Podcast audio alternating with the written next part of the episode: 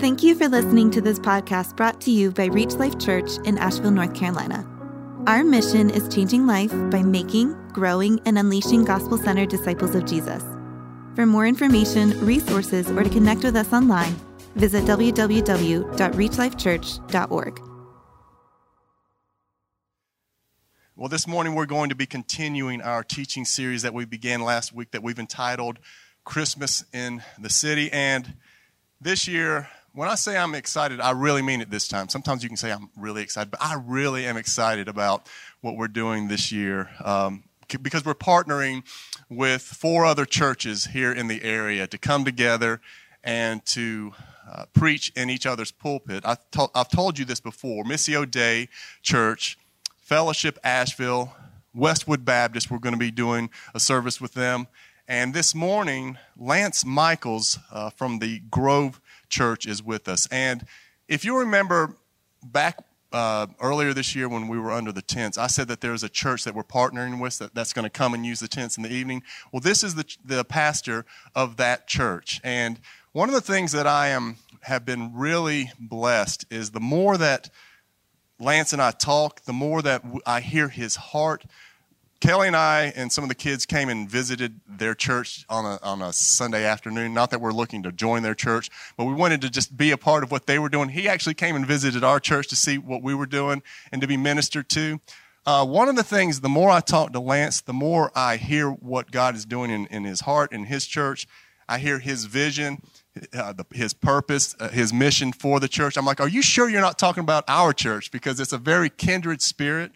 They're, we're very like minded. And, you know, the number one thing that I love about their church is that they're gospel centered. Um, Lance understands uh, that he needs, he still needs a Savior, right? Okay, good. He still, he's his wife, right? He said, ask his wife. Um, but that, you know, he understands that the gospel isn't just an uh, entry point into uh, heaven and then you go on to bigger and better things. The gospel is the message about Jesus. And so he has the same passion that we have as a church. So that excites me really uh, greatly as I think about the upcoming seasons, uh, that the Lord would allow us to partner together and doing some things together as churches. Uh, one of the things that we realize at Reach Life Church is that our church cannot reach the city by ourselves. And so we're seeing God bring churches together to partner together using resources and get, because every church has certain strengths and, and weaknesses and vice versa. That if we can come together and learn how to work together, and we can reach the city together, we can reach Asheville together. So I'm really excited about Lance coming and preaching this morning. I hope that we'll have more opportunities where we can we can do this. And um, so at this time, Lance is going to come and preach the Word of God. If you'll welcome him as he comes. Thanks, James. As he said, I am so excited about this series. I'm excited to be with you guys this morning. Um, your pastor has been just such a blessing to me. My wife and I uh, moved up here uh, early 2019. Um, our church was a church planted in 2015. Um, and, uh, and the original planting pastor decided to step down from, from that plant uh, in 2018. And so I was a, a, pastor at the Summit Church in Durham. And uh, we had had this long kind of adoption journey where we'd had multiple adoptions fall through. Uh, we had been uh, we had been overseas about 10 years ago and um, ended up back in the states and so uh, we had just been in this long journey of feeling like we were waiting on the Lord for, for a lot of things in our life and, and uh, had found myself in a pretty comfortable, cushy kind of ministry position where we didn't have to depend on the Lord for a lot of things when it came to ministry, uh, but we were depending on Him for, uh, for family and for adoption. So our, our daughter, Thea, is a little bit of a miracle. Um, and I'll tell you her story maybe at another time, but uh, just a, just a miracle. And when she came, um, in that whole process of of her coming into our lives, we began to really wrestle with. Uh, was our yes on the table to follow God wherever He would call us to go and do whatever He would call us to do? And, and we realized that we had kind of kept that yes off the table. We had kind of said, hey, God, if you do these things in our life, then we'll, then we'll follow you. And so we committed to say, God, um, our life is your life, and we're not going to put um, requirements on you for you to have our obedience. You can have all of us, whatever that means, whatever that looks like. And, uh, and two days later, we got a phone call about our daughter. And, uh, and then two weeks later, I got a phone call about the church plant in Asheville. And, uh, and so uh, we just couldn't keep up with the Lord and what He was doing. And then we ended up in Asheville. And guess what? Um, all that dependency that we wanted to have on the Lord for ministry and, and that kind of thing, we have it now. So uh, that's ministry in Asheville. And so I'm so grateful. Um, James actually uh, helped us make uh, prevent the, the great maybe one of the greatest pur- purchasing mistakes of our lives. We, we almost bought this house that was like falling apart. Don't know what we were thinking. He came over and looked at it and was like, "Hey man, I don't know you, but don't do this." So. Uh, so thank you for that. Um, but uh, ever since then, we've just gotten to know each other and just become better and better friends. And so I just love love him love your church. Your church has been a blessing to our church in so many ways, so many ways that you don't even realize. There is a kindredness, there is a unity, and um, and so uh, we are just so excited about Reach Life Church and what God is doing in your church and what He's doing through your church. And and I really do when He says. Uh, when he says working together to reach the city, I do believe that God is doing something by the power of his spirit through gospel centered churches to do something in a city like Asheville. Um, his hand is not too short to save. Amen. Um, and he is a God who saves. And, and so he is a God who is planting churches that proclaim the good news about Jesus for the, the people in the city of Asheville to see and ultimately for the world. And so um, I'm just grateful to be part of that, to be here with you guys and to see what the Lord will do in the days, weeks, months, and years ahead of us. Um, we are in the series, Christmas in the City. I think this was Fred Baker's idea at Fellowship Asheville. Um, just an incredible idea to do a Christmas series together with several other churches in the city. And so we are going through uh, in Luke chapter 1 and Luke chapter 2 these, these songs about Jesus' birth, these songs that come out of, out of um, these, these prophecies and these moments of um, great declaration about the greatest news in the history of the world. And so, uh, so uh, this week is is actually the second sermon. So it actually works out really well. Zechariah is supposed to be the second uh, sermon in this series, and for you guys, it is. I preached it last week at my church, and it was really confusing to explain to everybody where we were. So by sharing these sermons, we can't do them perfectly in order, um, but you see these in, in Luke chapter one and Luke chapter two, and so. Um, so we're going to look at this story of Zechariah this morning, and in fact, we're going to just I'll I'll kind of recap some of the things that are happening in it. We're just going to read the song, and so we're going to read Luke chapter one, verses sixty-seven through the end of the chapter. And so, um, but let me pray for us before we before we read. Lord, thank you for your word. Thank you for your word that proves true. Thank you that this morning, as we come, that we can um, we can come not in a, um, in a desperate attempt to somehow figure out truth on our own, but in a world where there's so many uh, claims about what's true and so many uncertainties and so much division and so much chaos and so much um, just devastation and darkness. God, thank you this morning that when we come, we have the light of your word and that your truth, uh, the truth of your word has held up over time. It will always prove true. So we rest in that this morning in Jesus' name. Amen. Luke 1, verse 67 And his father Zechariah was filled with the Holy Spirit and prophesied, saying, Blessed be the Lord God of Israel. For he has visited and redeemed his people and has raised up a horn of salvation for us in the house of his servant David, as he spoke by the mouth of his holy prophets from of old that we should be saved from our enemies and from the hand of all who hate us, to show the mercy promised to our fathers, and to remember his holy covenant, the oath that he swore to our father Abraham, to grant us that we, being delivered from the hand of our enemies, might serve him without fear, in holiness and righteousness before him all our days. And you, child, will be called the prophet of the Most High, for you will go before the Lord to prepare his ways, to give knowledge of salvation to his people and the forgiveness of their sins because of the tender mercy of our God, whereby the sunrise shall visit from on high, visit us from on high, to give light to those who sit in darkness and in the shadow of death, to guide our feet into the way of peace. And the child grew and became strong in spirit, and he was in the wilderness until the day of his public appearance to Israel. Now, if you're, if you're new to the Bible, um, the, the logical question for you would be um, what, what is the big deal about John the Baptist? What's the big deal about this John the Baptist guy? I mean, if Jesus is the reason for the season, um, he's the Messiah, why, why is Luke making such a big deal about John the Baptist? What is the big deal about John the Baptist? Well, to answer this, uh, despite what some modern day preachers are telling you, to answer this, it's really helpful to have the Old Testament. Not just the New Testament, but we have a place to look back and actually see why this came to be, why all the instances in the story, why all the details, all the circumstances are incredibly important. I don't know if you realize this, but the Bible just doesn't just throw details out there for no reason. Um, everything is important. So let's look back to the Old Testament, um, and I'll just I'll just give you some of these recaps. But in Isaiah chapter nine, uh, the prophet Isaiah talks about a, a, a, world of great darkness, a world of great di- darkness in which people walked in darkness. Does that sound familiar to you at all? I don't know. Like we throw out 2020 out there all the time, but 2020 is just the reality of our world.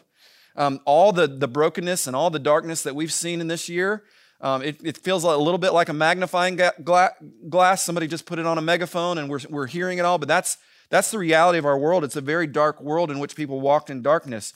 But in Isaiah chapter 9, Isaiah promises that, that, that there is going to come a great light to shine into the darkness. A lot of churches in this season are, are preaching sermons on Isaiah 9 because Isaiah goes into the detail of what that light looks like. Well, in Malachi chapter 4, which is the last chapter in the last book of the Old Testament, we're reminded that much like the sun, which rises to overwhelm the darkness, the Sun of Righteousness shall rise with healing in its wings. This is the anticipation of God's people that the world is dark, that there's darkness in the world, and that there is a light that's coming to shine into that darkness, that, that, that God is going to do something about the darkness. He's not going to just leave it. The darkness doesn't have the final say. The dark, darkness doesn't get the last laugh. God is going to do something about the darkness, and He's going to shine light into it to end the darkness. But here's what's crazy Malachi ends, the very last verse in Malachi, the very last verse in the last book, in the last chapter of the Old Testament, ends with a promise that God is going to send someone like Elijah, a prophet, who will speak into the darkness about the coming light. So before light just shows up into the world, there's going to be somebody who's going to come and say, Hey, dawn is coming. And you, you got to understand that, that if it's been dark, and darkness is in the world to just all of a sudden, I don't know about you, but you know, if I'm walking in a dark room, I don't want somebody to shine a flashlight in my eyes. I, I, want, I want to see that the light is coming. And, and, and, and the Old Testament ends with this promise that, that there's going to come one who's going to tell people that the light is coming into the world. And then, silence. 400 years of silence. No prophecies no instructions, no promises, nothing. Just, just silence in the world. The world goes on, and, and the people of God become more and more marginalized, and it seems like the darkness just only increases. But then, after 400 years, an elderly priest named Zechariah is performing his priestly duties in the, in the temple in Jerusalem when the angel Gabriel shows up and tells him that he's going to have a son who will go forward in the power and the spirit of Elijah to prepare the way for the coming Messiah. Now, what you got to know about Zechariah is that he and his wife Elizabeth are somewhere around 70 to 80 years old. There's, there's a few things that you shouldn't do when you're 80 years old. One of those is play professional sports. Uh, the other is is wear deep V uh, t-shirts, V-neck t-shirts out in public, men. Um, and then you shouldn't have a baby at 80, right? Like this is this is crazy. And so this angel, the angel Gabriel shows up and tells Zechariah, "You're gonna, you're you and Elizabeth are gonna have a baby," and this is just dumbfounding. And you got to know Zechariah, he's he's a common man. Yes, he's a priest, but you know he's probably not very highly esteemed. You see, as a priest, uh, in the public eye without children, that's a bit of, a, a of an embarrassment. I mean, Zechariah would have known the Old Testament scriptures teach that children are a blessing from the Lord. So to be in the public eye and be responsible for uh, teaching the Old Testament scriptures, but to not have that blessing to be kind of listed among the unblessed was quite a reproach. In fact, that's what Elizabeth called it. She called it a reproach. They had this reproach over their life. And so he doubts what Gabriel says. And because he doubts, he loses his ability to speak. For nine months, he watches Elizabeth's belly grow and can't say anything about it. Can you imagine waiting your whole life, wanting to have kids, not being able to have kids? All of a sudden, you're gonna have a kid and you can't say anything about it. What, what, what, a, what a terrible position to be in. Then, then the time comes for John to be born. And, and so John is born, and, and everybody rejoices with Elizabeth. But after his birth, you would think, okay, here, the baby's here. You, now Zechariah's mouth should be open. He should be able to see. He still can't talk. Eight days after his birth, neighbors and, and, family members showed up for a circumcision party, which sounds kind of weird to us, but, um, uh, but, but this is, for them, obedience to the Mosaic law, which required you to circumcise a male child on the eighth day. This is as important to them as the birth itself, consecrating their son to the Lord and here naming, them, naming him. In their culture, children would always be named after someone in the family. So, the people at the party are thinking, okay, wow, this is amazing. After all this time, you're having a son. And, uh, and, and, so obviously the, the son is going to be, you know, junior. I mean, you know, Zechariah Jr. What's that, John? No, we said junior. Like, wh- who's John? Why, wh- where's this name John coming from? Is anybody in your family named John? So what do they do? They, they, they think, well, Elizabeth, you must be mistaken. Let, let's get Zechariah to, to tell us. It's interesting because right before this, it says they made motions to Zechariah uh, which means that he wasn't just mute, he was also deaf, kind of living in a tunnel of his own doubt. And so they make motions to him, and he, what, he takes out a tablet and he writes, His name is John. Parents, by the way, if you're, if you're, if you're going to have a baby, um, I think this is probably good practice. Don't tell anybody before the baby comes along what the name's going to be. You know, don't deal with all of that. You know, you just wait, wait until the baby's here, and then you can you can say the name. Here, here's Zechariah. His name is John. John, Yohanan in Greek, means the Lord has given grace. He writes down his name is John. This is the moment his mouth is open. Here's the moment where he gets his speech back. His reiteration that the child's name is John isn't just to show solidarity with his wife. He wrote out, listen, he wrote out what he hadn't believed before that his son would be a forerunner as a, for the light of the Messiah coming into the world. John 1 says that, that there was a man sent from God whose name was John. He came as a witness to testify about the light. He himself was not the light, he came only to tell about the light. Zechariah's mouth wasn't open because he believed that he was going to have a son. I mean, that had already happened. God opened his mouth because he believed the Messiah, the light from heaven, was coming into the world and his son was going to tell people about it, just like God promised he would. In other words, he believed the gospel about Jesus Christ. He believed the good news about Jesus. Here was this man who knew all these scriptures, who knew all these prophecies, who knew all this biblical teaching, and, and when the critical time came, he doubted. You can have all the information in the world, but unless the gospel is actually the most important thing, unless the gospel plays out in your life, unless the gospel brings hope and joy, you, just got nothing but knowledge. The gospel is what changes everything. Now, before we get into what Zechariah says, let's consider the significance of this moment. His entire life, he had served in, in the line of priests to present offerings to the Lord in anticipation for the long awaited Messiah. But it, it's been hundreds of years. So you're a man who has lived with the reproach of not having children for so long. Then, when the angel of the Lord comes to tell you that you're having a child and the significance of this child, you can't speak about it because of your unbelief. So, for nine months, you're deaf and you're mute. What would you do if you lost your senses of hearing and speech for nine months? You'd think. You, you'd actually spend some time thinking. Without the ability to, to, to listen or to talk, you'd start thinking about things that you used to take for granted. You'd pay attention to the details. C.S. Lewis uh, once described the, the spiritual reality of noise in his fiction, The Screwtape Letters. In it, we see letters written from a demon named Screwtape. He, he writes letters to his nephew apprentice uh, uh, named Wormwood about the best practices in their line of demon work. Um, and in one of the letters, Screwtape describes the risk of losing this, this young man who they call their patient, uh, the, the risk of losing him as he's walking silently in the British Museum thinking. And Screwtape is like, hey, we got to do something about this. This guy's thinking. We, we can't let this happen. So, so his advice to young Wormwood is get him back out on the street. Get him back out into the noise. Get him back out into society. Get him back out into culture so he stops thinking. You want to know why everybody was so freaked out during quarantine in a pandemic? Oh, wait, we have to think.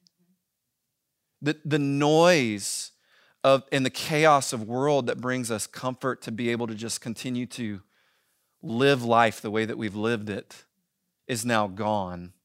We have to deal with ourselves. Silence and solitude sometimes is really, really, really important. Whether you consider yourself to be a follower of Jesus or not, there's no denying that we live in a dark world. There's darkness everywhere, and that darkness serves as a noise to drown out the thoughts in your head. You have questions, and God has answers. Zechariah's entire priestly life had drawn on the promises of the Old Testament scriptures, yet it didn't automatically kick in when Gabriel showed up and told him that all of that was coming true. His instinct was to doubt. But now, what he's about to sing is almost entirely Old Testament prophecy. Zechariah had been meditating so heavily on the promises of the Messiah from the Old Testament these, these past nine months of silence that it all came bursting forth in the moment that his tongue was loosened, the moment that he got his speech back, the moment that he got his hearing back. All he could do was unleash the promises of God, an explosion of joyful confidence in the sure promises of God's word. Some scholars have, have, drawn, have said that, that as many as 33 allusions and quotations from the Old Testament are found in just this short little song. So he sings. Blessed be the Lord God of Israel, for he has visited and redeemed his people. And he has raised up a horn of salvation for us in the house of his servant David, as he spoke by the mouth of his holy prophets from of old, that we should be saved from our enemies and from the hand of all who hate us. Zechariah opens his mouth singing about a descendant of David. That's not John. Zechariah knows where, where John's, who John is a descendant of. John is a descendant of Aaron. He sings about Jesus first, not John. He doesn't worship his son first. He doesn't get excited about his son first. He gets excited about the gospel. He gets excited about Jesus coming into the world. As excited as he was about his own, own son, he knew the greater importance of Mary's son. Zechariah's song of blessing refers to the horn of salvation being lifted up. The Old Testament describes the strength of, of a people as horns of an animal that, that is either raised up or, or felled in defeat. In, in Psalm 75:10, God says, I will cut off the horns of all the wicked, but the horns of the righteous will be lifted up. In Jeremiah, God confirms that the enemy of Israel, Moab, has had its horns cut off. That means that they've, they've lost their power. So we see the significance of, of the horn that is the strength and victory um, of God's people, but it isn't just a horn of God's people, it's a horn of salvation. Salvation how? Well, Zechariah tells us in the song salvation through redemption and deliverance. Redemption and deliverance. Um, redemption, while it would be incredible enough for the Messiah to simply visit his people, he does far more. He does what is necessary.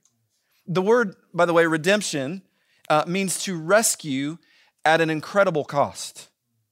The victory represented by this horn of salvation meant that there, would, there was going to be a cost. There would be a cost.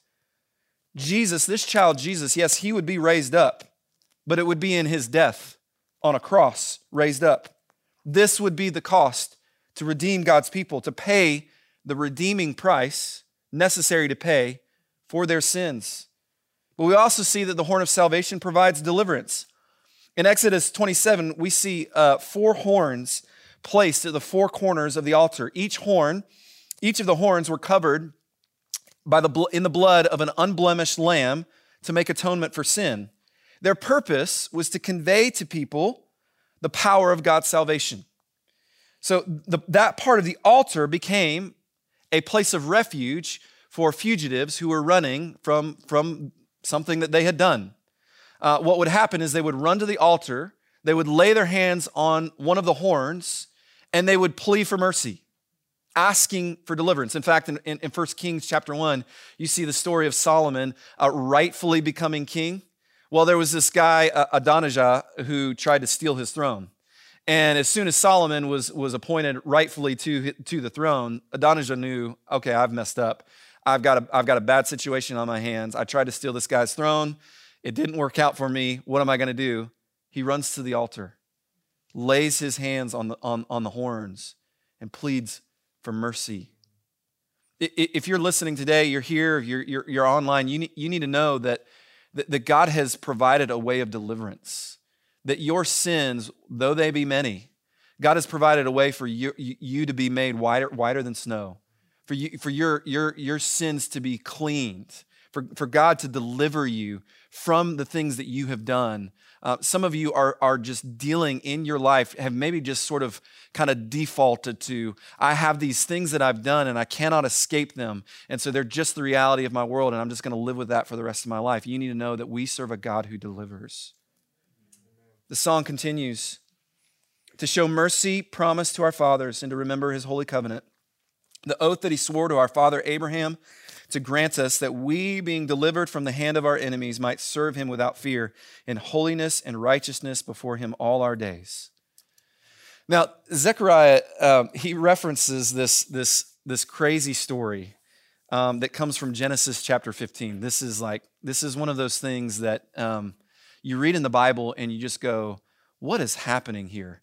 Um, Abraham in Genesis 15, he has this vision that you know if, if, you're abraham you're probably wondering did i eat spicy food last night because this is like like uh, this is just a crazy dream but god comes to him and he tells him i want you to I, I want you to take these animals and i want you to cut them in half i want you to cut all these animals in half now we look at that and we go that's that's that's pretty bizarro. Why, why are you cutting these animals in half? Well, in Abraham's day, they didn't have things like contracts where, you know, you, you know, we have DocuSign. We can do everything online today. When we buy a house, we can, you know, sign a contract. When you get married, you sign uh, to say that, you know, you, you are legally married. We, we have things like that in our culture. That's not what they had.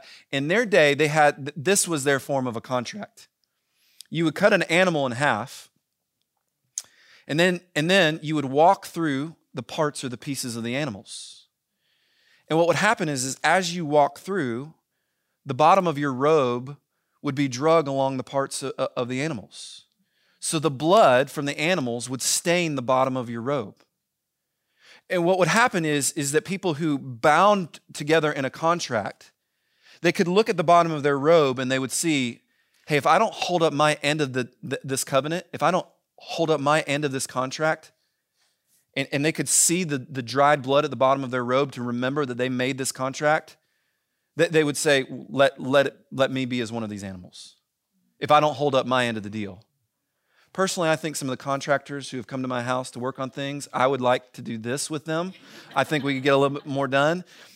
But this was a this was this was this said a lot. Now, if you if you read the story of Genesis 15, you know what, what happens is um, Abraham is still sleeping. And in the dream, God goes through the pieces of the animals. Now, in that day, when a king made a covenant with a servant, usually it was just the servant who, who went through. Because everybody knew the king was going to hold up his end of the deal. It was always the servant who was in question. But in Genesis 15, the person who doesn't go through the pieces is the servant. It's Abraham.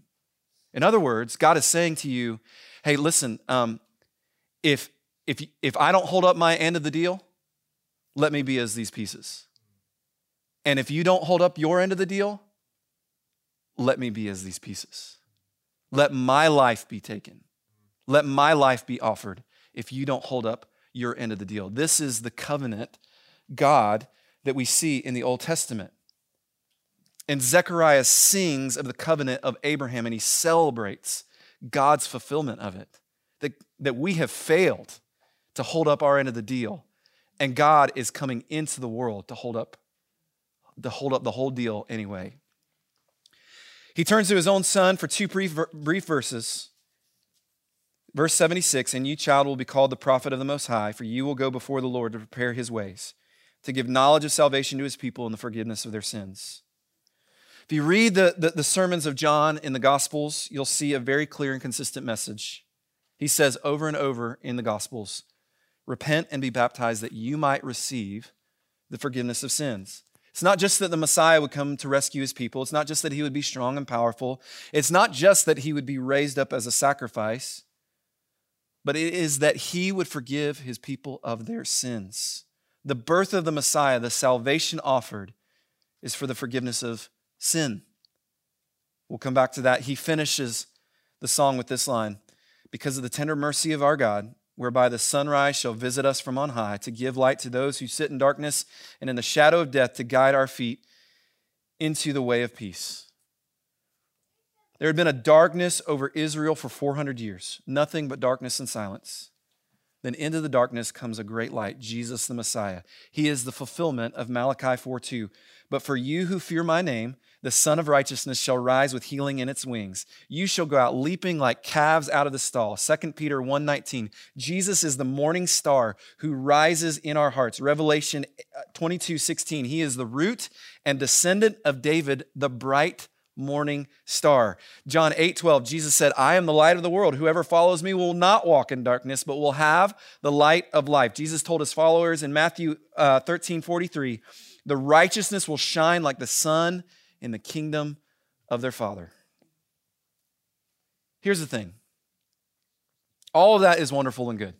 In fact, it's, it's better than good. It's the greatest news in the history of the world. It is wonderful news for those who believe it. But what about those who don't? Or those who, at the very least, struggle to believe it? This is where I think, church, that the, the, the story of Zechariah is so important.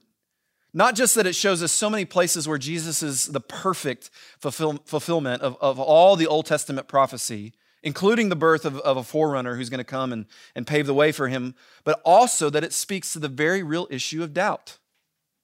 Zechariah doubted. And some of you listening today might genuinely, whether you're a follower of Jesus or not, you might actually struggle with doubt. It's interesting to me that when you read the whole chapter, what you see is that both Mary and Zechariah doubted.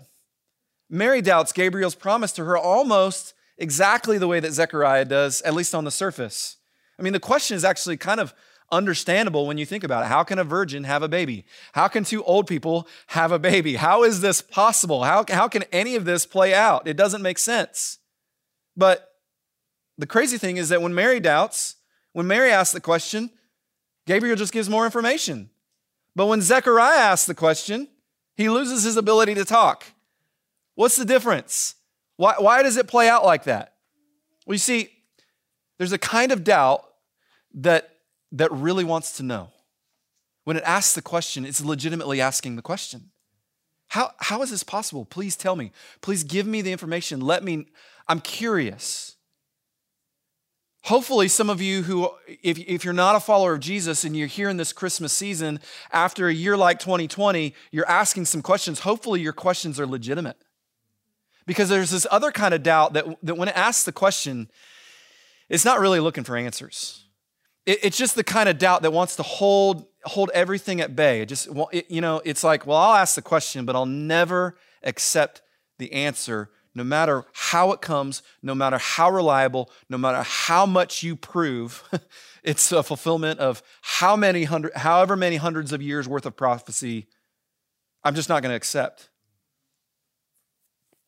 If you find yourself in the position of doubt, I want to encourage you to not to allow yourself, not to allow yourself this Christmas season to become distracted by all the noise of our of our dark world. Don't let the, the demons uh, uh, of busyness and, and just noise keep you from getting real answers. I mean, there are, there are legitimate questions. Can, can you save yourself? Do you even need saving in the first place? Do you actually need saving? If you doubt the horn of salvation, may, may I at least challenge you against alternative answers. Most people in our city want to find answers within themselves, want, want to better themselves, want to do more. Uh, so they find hope in things like activism and, and, and, and trying to be better in the world. But the question is if you're going to ask these questions about the gospel, let me just ask you is that good enough? Isaiah, in, in, in Isaiah chapter 9, somewhere 700 to 800 years before Jesus ever walked the earth, he doesn't say, From the world a light has dawned. What he says is, Upon the world a light has dawned. The point is, is that the world is a dark place that needs salvation to come from outside of it, not from within it. That means statements like, well, you know, if we all work together, maybe we can make the world a better place. No, we can't. We just can't. We don't have what it takes. You might say, well, I, am a good person. Well, how good is good enough? How good is good enough for you to earn your way into the presence of a holy and righteous God? Well, you might say, well, you know, I have my truth, so I'll just rest on my truth. You can have your truth, but I'll, I'll just kind of, I'll kind of rely on my truth. What kind of answer is that? you have your truth and I'll have my truth. I just want to ask you, will you doubt your doubts? I love this in this story of Zechariah that we see with Mary and Zechariah. It's okay to have doubts. I just want to ask you, are you willing to doubt your doubts?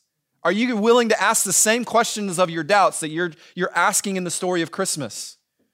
In his book, Hidden Christmas, Tim Keller says that neither the God of moralism nor the God of relativism would have bothered with Christmas.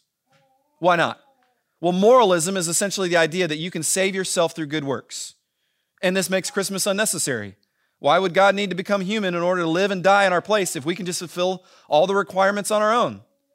Relativism is essentially the idea that no one is lost. Everyone should live by their own rights and kind of their own ideas and determine right and wrong for themselves. But the story of Christmas and the message of John the Baptist isn't that we're moral, that we aren't just that we aren't moral enough. We need forgiveness of sins. It's not just whether or not we're kind of good enough people, it's actually that we're terrible people. And just look around the world and left to ourselves, this is the kind of world that we create. This is the kind of world that we make for ourselves. It's not just that we're not moral enough, it's that we're actually destitute we have such a hole in our life that we have so much sin in our life, we need forgiveness of that. The reliable truth of hundreds of prophecies fulfilled in the very real life, death, and resurrection of Jesus aren't just cute Christmas ideas to be entertained along with Santa and his reindeer.